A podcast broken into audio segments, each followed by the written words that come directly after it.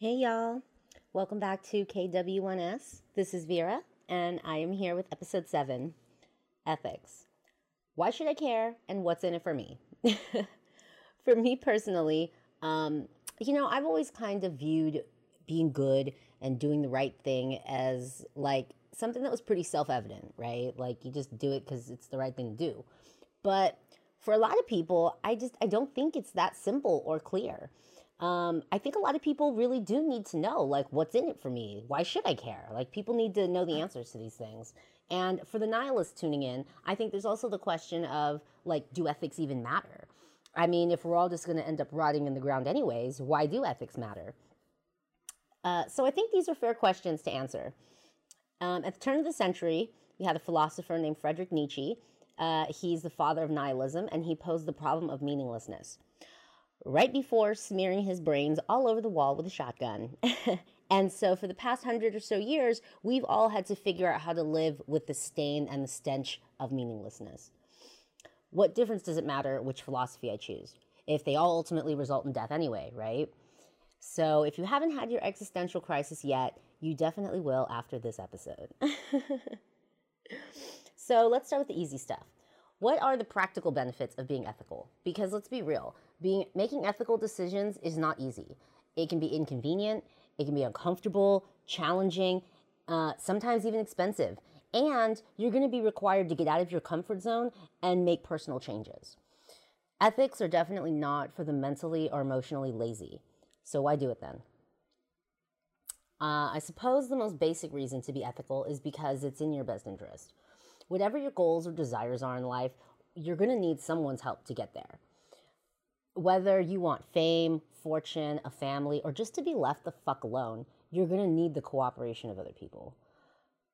Being ethical, i.e., exploiting or manipulating people to get your needs met, means that you're constantly burning through relationships with people. Because when someone does more giving, when someone does more taking than giving, eventually people catch on and they don't want to work with you no more. They don't want to cooperate with you. And so that means that you have to find another mark and start over. It's kind of like building castles in the sand. You're constantly having to start over with people. Over time, there's just far more benefits and rewards for maintaining healthy and sustainable relationships with quality people than there are for using for using people and having to hunt for new marks all the time.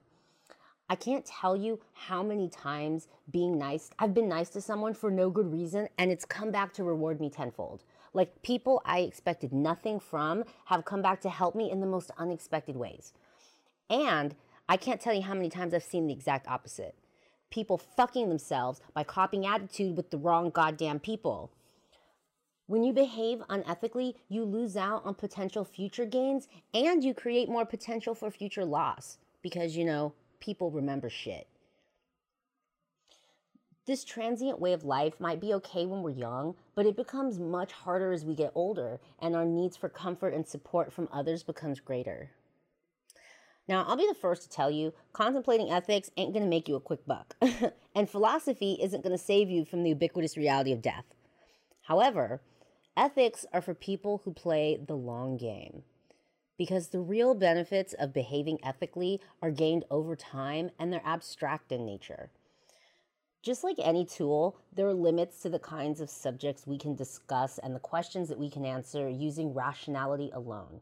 Because at some point, we have to acknowledge and account for the unknown. Ethics don't directly benefit our physical needs as much as they do our spiritual ones. And as conscious beings, we all have spiritual needs. Now, what those needs are and how they're expressed is going to be different for everybody, obviously. But what's undeniable is that we all have them. At some point, everybody wonders why am I here? What's my purpose? What makes a life meaningful? How do I find a sense of certainty when there's so much about the world that I don't know and I don't understand?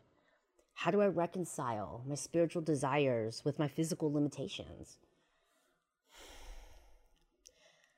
The real benefit of being ethical lies in the texture of one's life. Because we know that our lives and memories are greater than just the sum of the bones and buildings that we leave behind. because we know that when we strip away all emotion, spirituality, and compassion from our daily lives, what we're left with is really just a shell of human experience.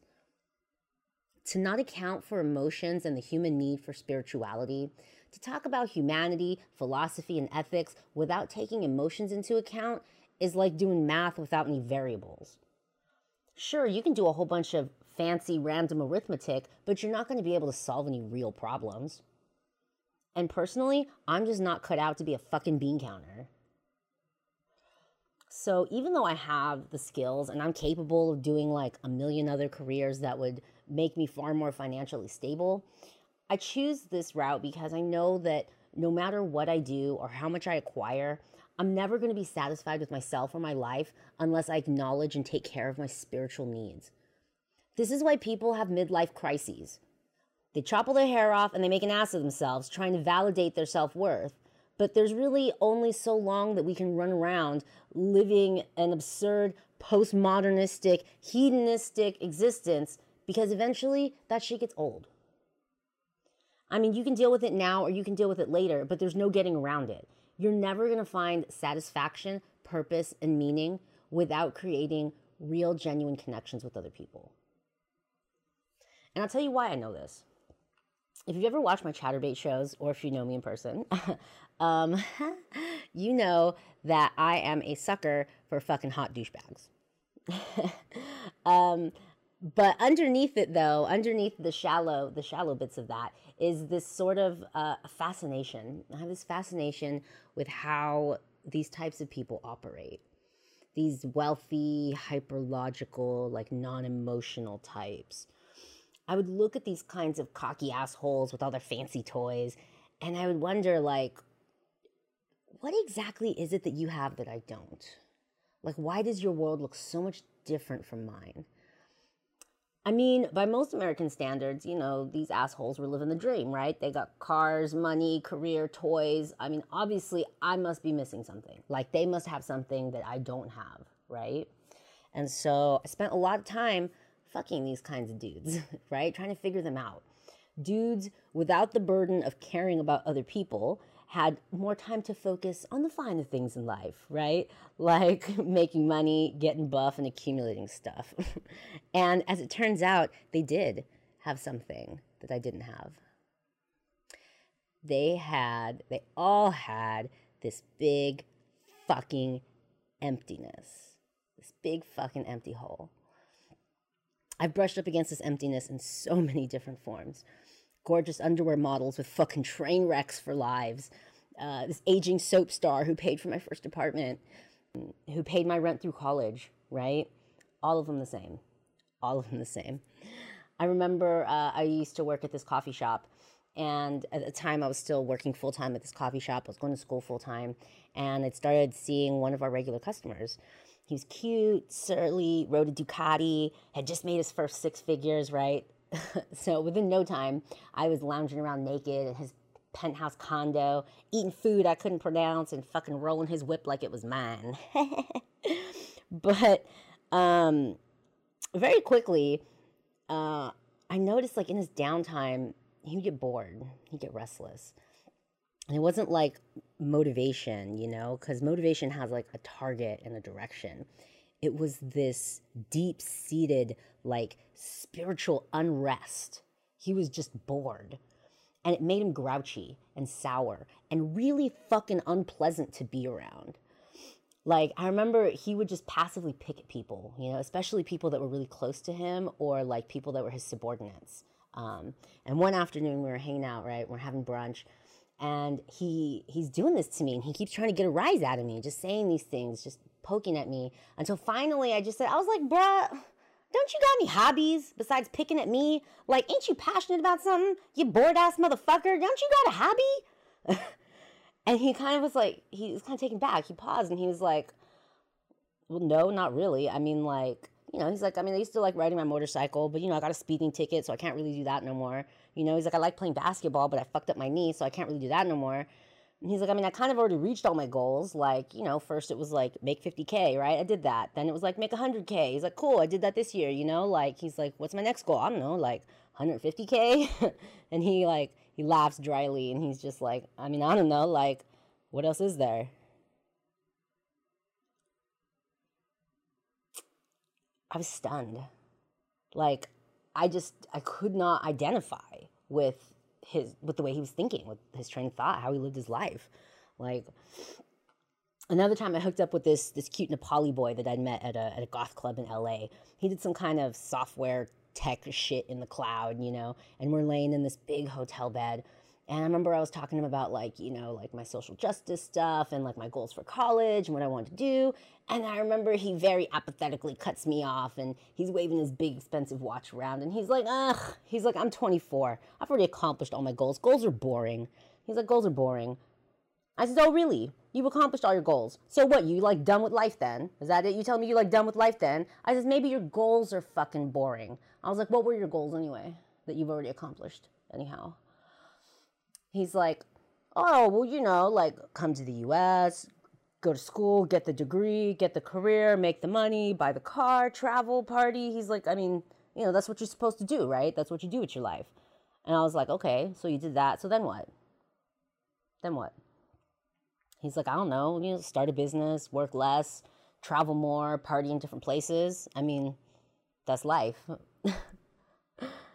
I was like, you don't think that's gonna get old? Just partying and looking at shit. You don't think that's gonna get old? He's like, well, nah. I mean, he's like, ah, well, you know, I mean, every country's different, you know. I mean, no two countries are the same, you know. They've all got something different, things you can do here that you can't do there, and, and and even as he's trying to fucking sell it to me, I could tell by this distant look in his eyes that he ain't fucking buying it. He don't even believe what he's telling me, right?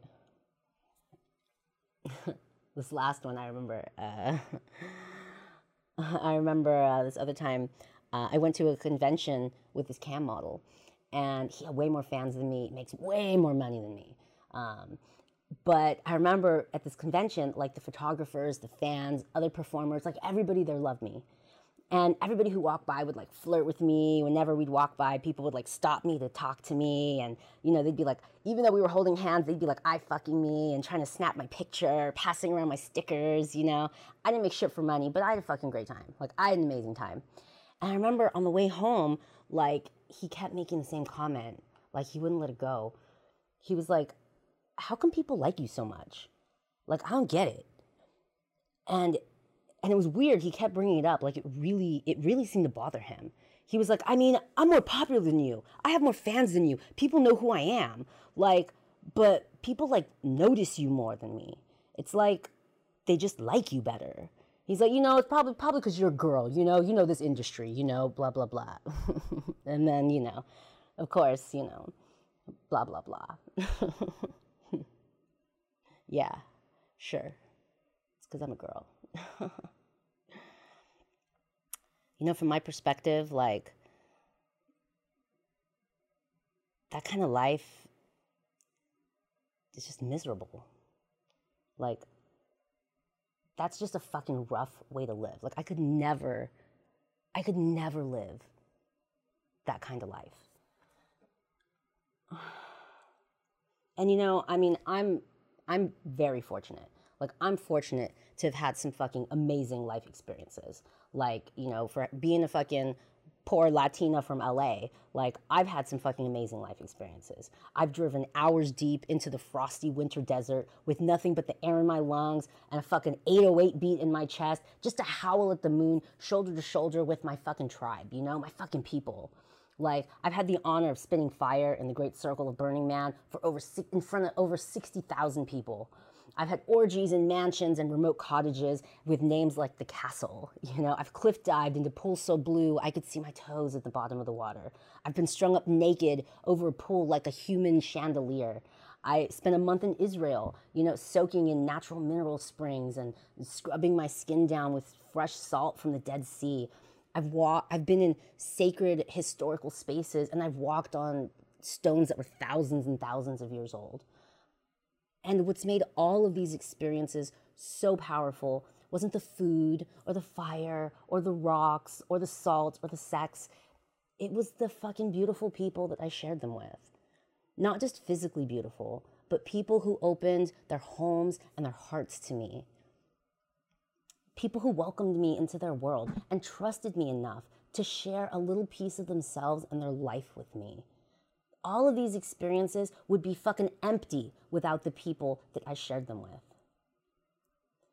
Meaning doesn't come from shared activity, it comes from shared experience. Human beings are hardwired to be social creatures. Having a rich spiritual life is what gives us inner strength, a solid sense of self, of purpose and dignity, and the tools to resonate and connect with other people. When we don't have something that internally connects us to ourselves and other people, we have to create external connections to things and accomplishments to validate our sense of self and belonging. And unfortunately, the connections that we create with numbers and objects will never be as satisfying as the ones we create with other people. We can run from these kinds of truths all we want by filling every moment of our day with activity and ambition and accomplishment, or numbing it all down with toys and travel and games and entertainment. But at the end of the day, we know that we can't run from our human nature and our inherent needs for connection identity, meaning, and purpose.